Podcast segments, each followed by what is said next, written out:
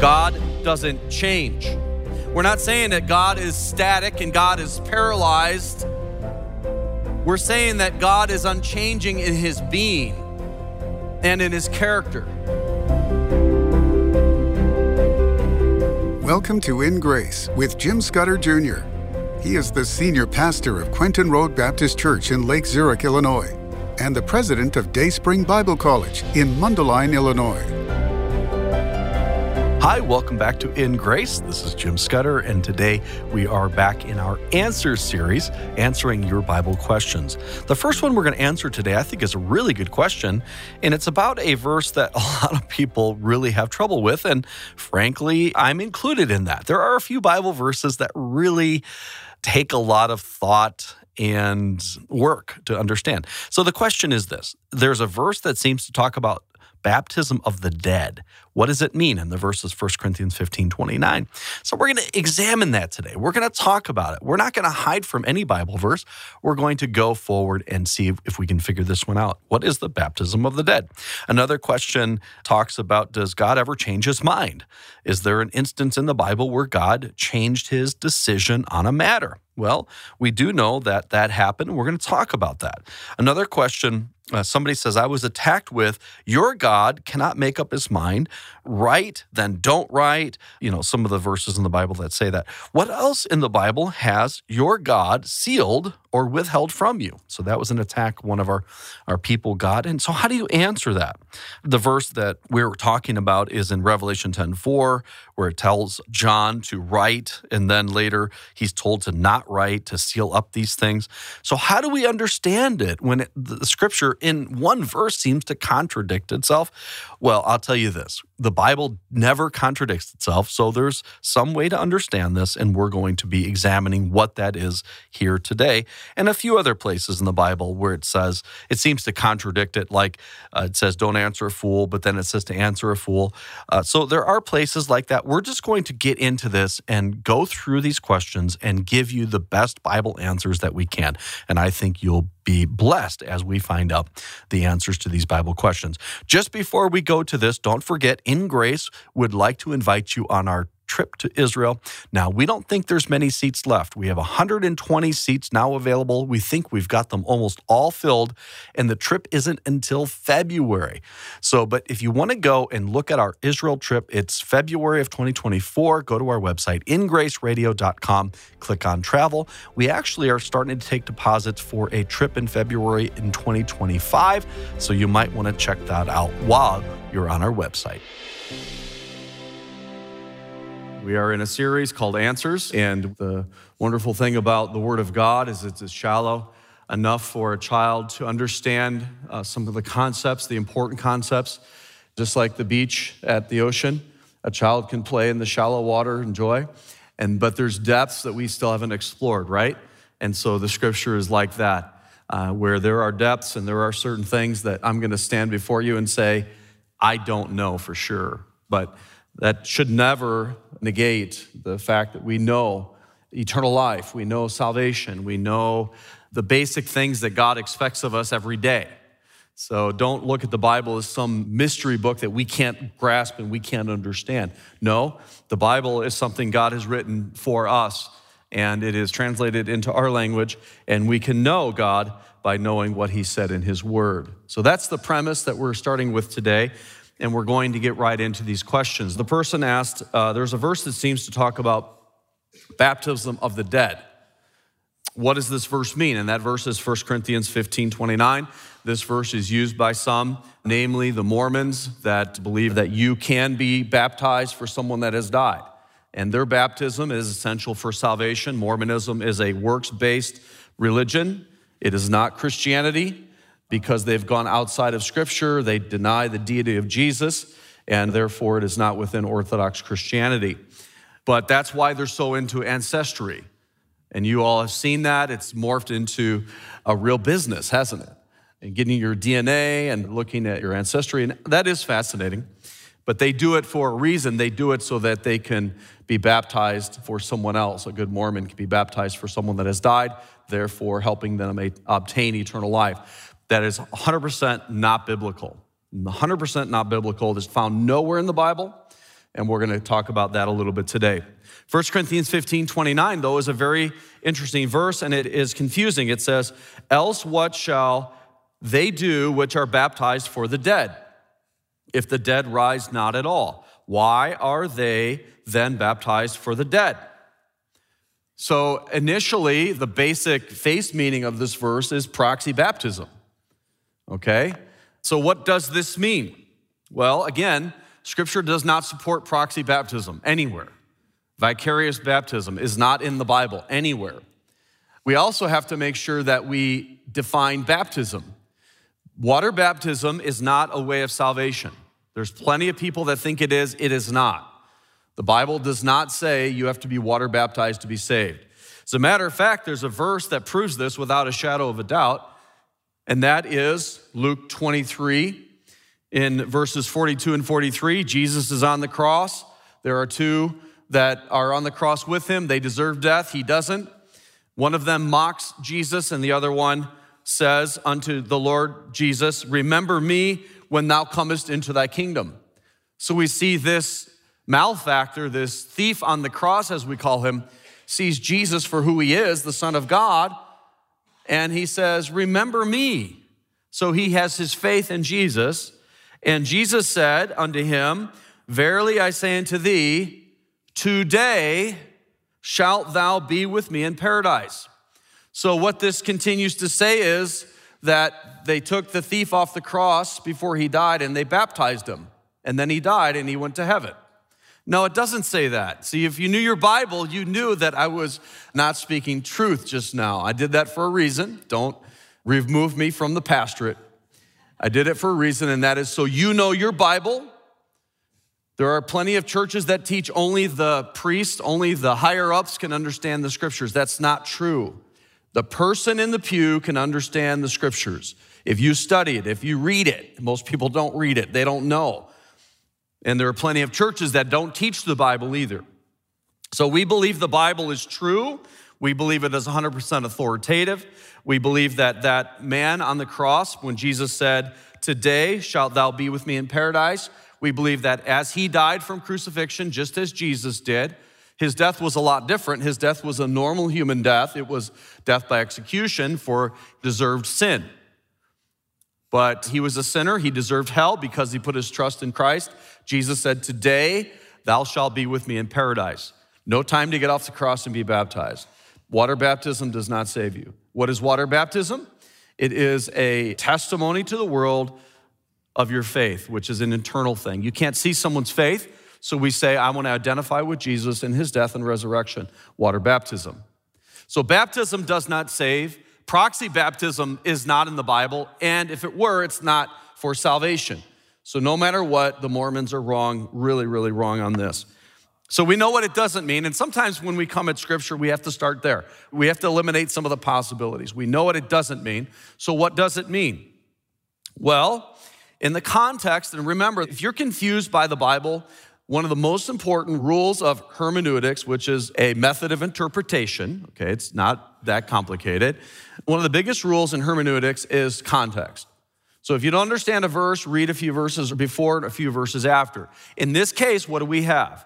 we have the theme of resurrection, right? The whole passage here is talking about resurrection. There were plenty of errors in Corinth. One of them was there were people teaching that there was no resurrection of the dead. And Paul says if there's no resurrection of the dead, we have nothing. That means Jesus didn't rise from the dead. That means we won't rise from the dead. That means we have no faith. There's nothing. We are all most miserable if there's no resurrection. We might as well just live our lives any way we want to because we're going to die and there's no resurrection. The resurrection is the cornerstone of Christianity. It is the most important part of Christianity. You remove that, you remove everything. So that's the context of 1 Corinthians 15. So then this has to do with that, right? It has to be part of his argument against people teaching there is no resurrection. As a matter of fact, it says it right here. So, what does this mean? Well, there's two interpretations that I would lean toward on this verse. Again, if there's 200 interpretations, I'm not saying I've got this figured out, but there's two that make sense to me, and I'm going to lean toward the latter interpretation. So here's the two. The first one is that there was such a thing as proxy baptism, not for salvation, because I think if they were being baptized so that someone else could be saved, someone that had died and your mom or dad died and they weren't in the faith and they weren't baptized, so you can be baptized in their place, they weren't saying, if this is proxy baptism, they weren't saying that that baptism was for salvation. They're saying that they didn't receive a spiritual blessing, so they're going to be baptized in their place. And it could be. Paul didn't ever say it was wrong. So if it were that this is proxy baptism, baptism for the dead, it definitely wasn't baptism for salvation. So therefore, I'd lean toward a second explanation, and that is this Remember, this was a time of intense persecution. So the explanation here is something like this there was always another person getting saved right after that person was being executed. So there was always one replacing one that had died, and they were being baptized. A biblical baptism for not salvation, but for service. So that's how I think we can understand it. Again, it's a little mysterious, and uh, whoever chose that question chose one of the better ones in the Bible. But again, it doesn't mean being baptized for someone else's salvation who has died. For sure, it doesn't mean that. The next question, actually, two questions are very similar. I'm going to answer them together. And that is Does God ever change his mind? How many times do you change your mind? How many times does your wife change her mind? Have you ever asked her where you want to go for dinner? And she'll say, It doesn't matter, I don't care. And then you say, well, how about Mexican? No. Think of all the times that we change our mind every day. It's unbelievable, really is. It's unbelievable. Your kids and grandkids are being bombarded by evolution and humanism. Equip them with resources that will help them not only survive, but thrive. As a thank you for your gift of any amount this week, Jim Scudder will send you an action packed dinosaur adventure called Dinosaurs That Destroy Evolution. When your gift is $35 or more, you will receive two more exciting video adventures Irrefutable Creation Evidence, a behind the scenes tour of Carl Baugh's fascinating Creation Evidence Museum in Glen Rose, Texas, and Origins Creation or Evolution, a walk through the incredible Institute for Creation Research Discovery Center with Frank Sherwin. To make an investment in grace, call now 800 78 Grace. Go to ingraceradio.com or write to In Grace. Again, that's 800 78 Grace. InGraceRadio.com or P.O. Box 9, Lake Zurich, Illinois 60047. Does God ever change his mind? Is there an instance in the Bible where God did change his decision on a matter? And then another question, another person asked a similar question. Uh, he said that there was a person that brought up Revelation 10:4, and that verse tells us that John was about to write, and then God said, Don't write this part. Okay, so that person said, Your God cannot make up his mind, write, then don't write. What else in the Bible has your God withheld from you? And the person said, I don't understand the context enough to defend. Please supply me with a verse or passage to defend this attack. Again, the reference was to Revelation chapter 10, verse 4, when the seven thunders had uttered their voices. I was about to write. I heard a voice from heaven saying, Seal up those things which the seven thunders uttered and write them not. We don't know why God sealed up that part, that portion. This is funny because I don't see this as a verse that teaches God changes his mind. And there's other verses I would have pulled, not this one. This one is just God isn't going to reveal this part to you for some reason. I don't know why. And that's the wonderful thing about serving God who is immutable. I don't need to know why. He's the same yesterday, today, and forever. He, he, he is morally not going to change. He is ethically not going to change. He is always going to be good. He is never going to lie. That's what we're saying when we're saying God is immutable. He doesn't change. Now, there are some verses that would seem to imply that God changes his mind. So let's look at one Genesis 6 6, and there's others that use a similar word, and that is when man was, you know, we were created in the image of God, and we basically had everything we would ever want. Everything was really great. And there's one thing we were not allowed to do, and that's touch this one tree, eat of this one tree. But you know what we did? We ate of that one tree. Man has fallen, the world has grown wicked, the first murder, I mean, it's just on and on. And God, the Bible says, repented. God repented. It says, the Lord that he had made man on the earth and it grieved him in his heart. Does this mean that God made a mistake? Does this mean that God, man, that was plan A and man, I didn't see that one coming. I thought they were just going to always obey. Do you think that's what happened? You think God was surprised by sin? So this is where it gets challenging, right? God knew before the creation that we were going to sin. The Bible is clear on that. The plan of salvation was already in place before sin. Does that mean God caused sin? No. God gave us free will. You can't force someone to love you. If you force someone to love you, then it's not love. Love has to be willing, it has to be your choice. So God said, okay, I'm going to give you a choice. And we chose against him. We chose to rebel. You say, why are you saying we? I wasn't there. You were, because your ancestor Adam was there. And so he's passed on this guilt to you. This called the sin nature. We all have it. We've all fallen short of the glory of God. And you say, Well, I don't have a sin nature. Well, guess what? You do. And what proves that is you sin. Is there anyone in this room, do not raise your hand, that has never sinned? I saw a hand go up. but it, that's a lie because lying's of sin and we've all sinned. We've all fallen short of the glory of God.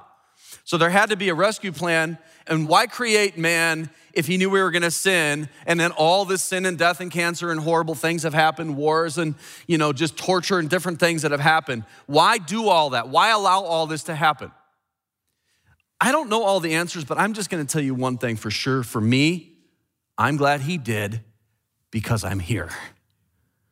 He said, Well, I'm not going to take the chance, I think they're going to rebel, I know they're going to rebel, I'm just not going to do it, then you wouldn't exist. So the fact that he did, and the fact that we can experience him and know him and be loved by him and love him back and receive by faith his grace and mercy, it's God showcasing to the universe how good he is. Yeah, and a lot of bad things happen, but don't blame God for those things. He loves you. Jesus died for you, the Son of God, in your place. And so it's a little bit hard to understand, but God wasn't surprised by sin. And here, God isn't saying, man, I shouldn't have created man. This word repent, you have to understand it within context. One word can have several meanings, especially the Old English word repent. This word can mean to change your mind, but it also has other meanings, and I think another meaning here would fit as well, and that is grieve or to sigh. So God was grieved, and it actually says that it grieved him in his heart. So this wasn't God saying, I really blew it. Plan A didn't work. I'm to go to plan B. God doesn't need a plan B. Plan A is always right. Okay? So when we say God changes his mind, we have to understand what we're saying when we say that, okay? Because God is a spirit. Sometimes the Bible ascribes to God characteristics that humans have, like the arm of God. But that doesn't mean that God has an arm. The Bible is describing God in a way that humans can understand and relate to. So, changing his mind, here's what you have to realize. James 1:17 tells us that there is no variableness, there is no shadow of turning. Psalm 102, and we could give you scripture after scripture after scripture of God's immutability. But it says, Of old hast thou laid the foundations of the earth, and the heavens are the work of thy hands. They shall perish, but thou shalt endure. Yea, all of them shall wax old like a garment, as a vesture shalt thou change them, and they shall be changed. But thou art the, what does it say? The same. Thy years shall have no end. God doesn't change. We're not saying that God is static and God is paralyzed we're saying that God is unchanging in his being and in his character. He is always going to be good. He's not going to be immoral. He's not going to lie. Here's something he cannot do because of his mutability. God cannot say one day, You're forgiven of your sins if you'll believe in the Lord Jesus who died for your sins on the cross. And you'll say, Okay, I'll accept that. And then tomorrow he says, You know what? I changed my mind. I said yesterday I'm going to forgive you. Today I'm not going to forgive you. You're going to hell. He can't do that. That's immutability. That's where God cannot change his character, he cannot change his morality. It's going to be the same. Now, will God do something different sometimes than he was going to do? Yes. And because a lot of the times God's, let's say, blessings or punishment are conditional. And he states that. Here's an example God told Jonah to go to Nineveh and warn the people of destruction. Jonah decided to go the wrong way, the whole belly of the great fish, and so on and so forth. But once Jonah got on his way to Nineveh, he tells the Ninevites, There's judgment coming. What did the Ninevites do? They surprised Jonah. Jonah wanted them to get destroyed. By the way, that's not a good attitude, is it? That's how sometimes we are. So let's read it. Jonah 3 4. Jonah began to enter into a city a day's journey, and he cried and said, Yet 40 days, and Nineveh shall be overthrown. So this is what God had given him the message of warning to Nineveh. So this is what surprised Jonah. So the people of Nineveh believed God and proclaimed a fast and put on sackcloth from the greatest of them even to the least of them. They responded to God. They did what God said. The condition was if you don't repent, I will destroy you as a city and they repented. So people will use this verse and say, see, God changes his mind. No, it was a conditional punishment. If God had destroyed Nineveh even when they repented, he would have changed his mind. Because he said, if they do, I'll do this. If they don't, I'll do this. And it's not God changing his mind. This is God not being static. This is God living in our world, which is dynamic. God doesn't change, but sometimes the punishments or the blessings may change based on how we respond. God showed his unchanging holiness when he had mercy on Nineveh. This change of mind, as we might call it, is consistent with his character and his holiness, and that never wavered, right? So sometimes when we say God changes mind, it's called anthropomorphism. It's this idea that we ascribe to God or God ascribes to God human characteristics, like changing his mind. That's how we can understand it better. But here's an example. You know what happened? God, in essence, changed his mind when it comes to you. In John 1:12 it says as many as received him to them gave he power to become the sons of God. Before you received him by faith by trusting Jesus Christ, even to them that believe on his name, if you trusted in him, before that, you were an enemy of God. You were a child of the devil. That's what the Bible says. Now, he's changed his mind about you. Now you're a son of God. Isn't that wonderful? That in this case, it's not God is changing, but God now thinks of us differently because of our reaction to an offer that he made to us. Do you all understand that? Aren't you glad in this instance that God looks at us as his children, as his sons? And it's a wonderful thing. But his character, his being, never, ever will or can change.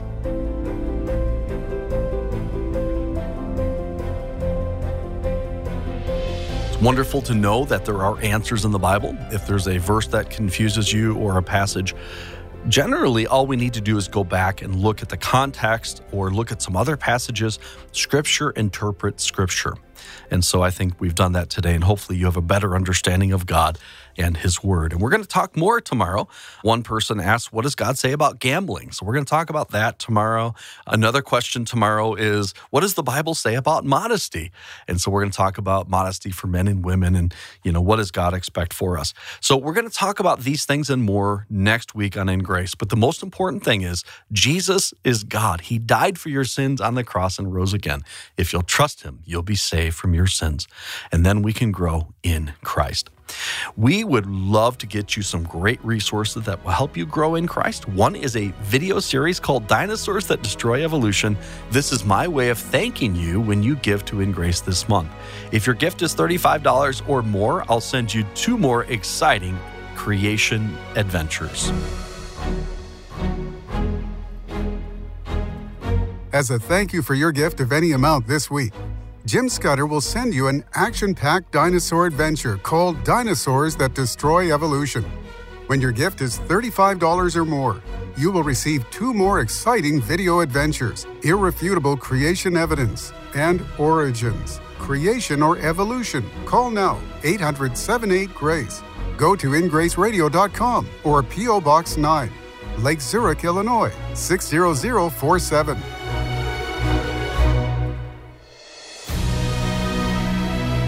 Thank you for joining us on In Grace Radio with Jim Scudder Jr. In Grace is a member of the Evangelical Council for Financial Accountability. Our goal is to share the light of Jesus to a darkening world, helping you find hope, gain purpose, and be a light. You can be that light today by joining our mission to spread the gospel around the world. Just call us 800 78 Grace or go online ingraceradio.com. You can also write to us at In Grace, P.O. Box 9, Lake Zurich, Illinois 60047. Tune in tomorrow as we continue to explore God's Word and His world on In Grace Radio.